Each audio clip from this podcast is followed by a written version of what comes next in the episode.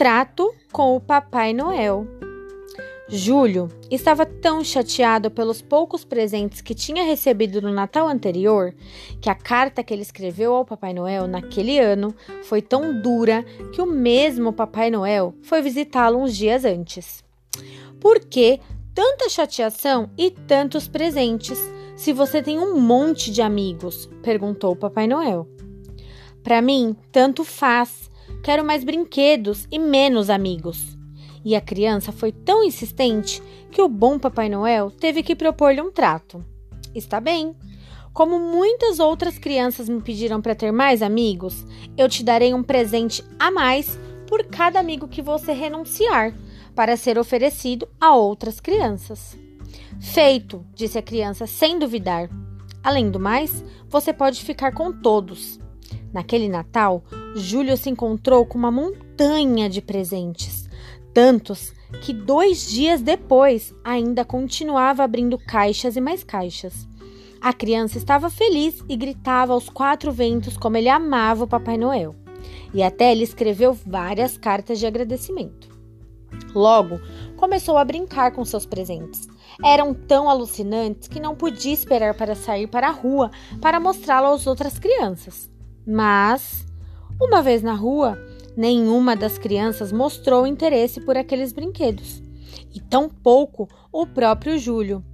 Nem sequer quando ele oferecia que as crianças experimentassem os melhores e mais modernos aparelhos. Ah, fazer o quê? Acho que fiquei sem amigos, mas tanto faz, eu tenho meus brinquedos. E Júlio voltou para casa. Durante algumas semanas, ele desfrutou de um novo brinquedo por dias, e a emoção que ele sentia em estrear um brinquedo todas as manhãs o fez esquecer sua falta de amigos. Mas não tinha passado nenhum mês quando seus brinquedos começaram a ficar enfandanhos. Sempre fazia o mesmo e a única forma de mudar os brinquedos era inventando novos mundos e aventuras, como ele fazia normalmente, com seus amigos no entanto, fazê-lo sozinho não tinha muita graça. Então começou a sentir falta dos seus amigos. Ele se deu conta que, quando estava com seus amigos, sempre ocorriam novas ideias e formas de adaptar seus brinquedos e jogos. Por isso, podiam brincar com o mesmo brinquedo durante semanas. E ele pensou tanto nisso que finalmente se convenceu que seus amigos eram muito melhores que qualquer brinquedo pois já brincavam com seus amigos há anos e nunca se cansou deles. E após um ano de mortal chateação, ao chegar no Natal, ele escreveu para o Papai Noel uma humilde cartinha, em que pedia perdão por ter sido tão bobo em trocar seus melhores amigos por uns brinquedos esfandonhos e suplicou que Papai Noel devolvesse todos os seus antigos amigos.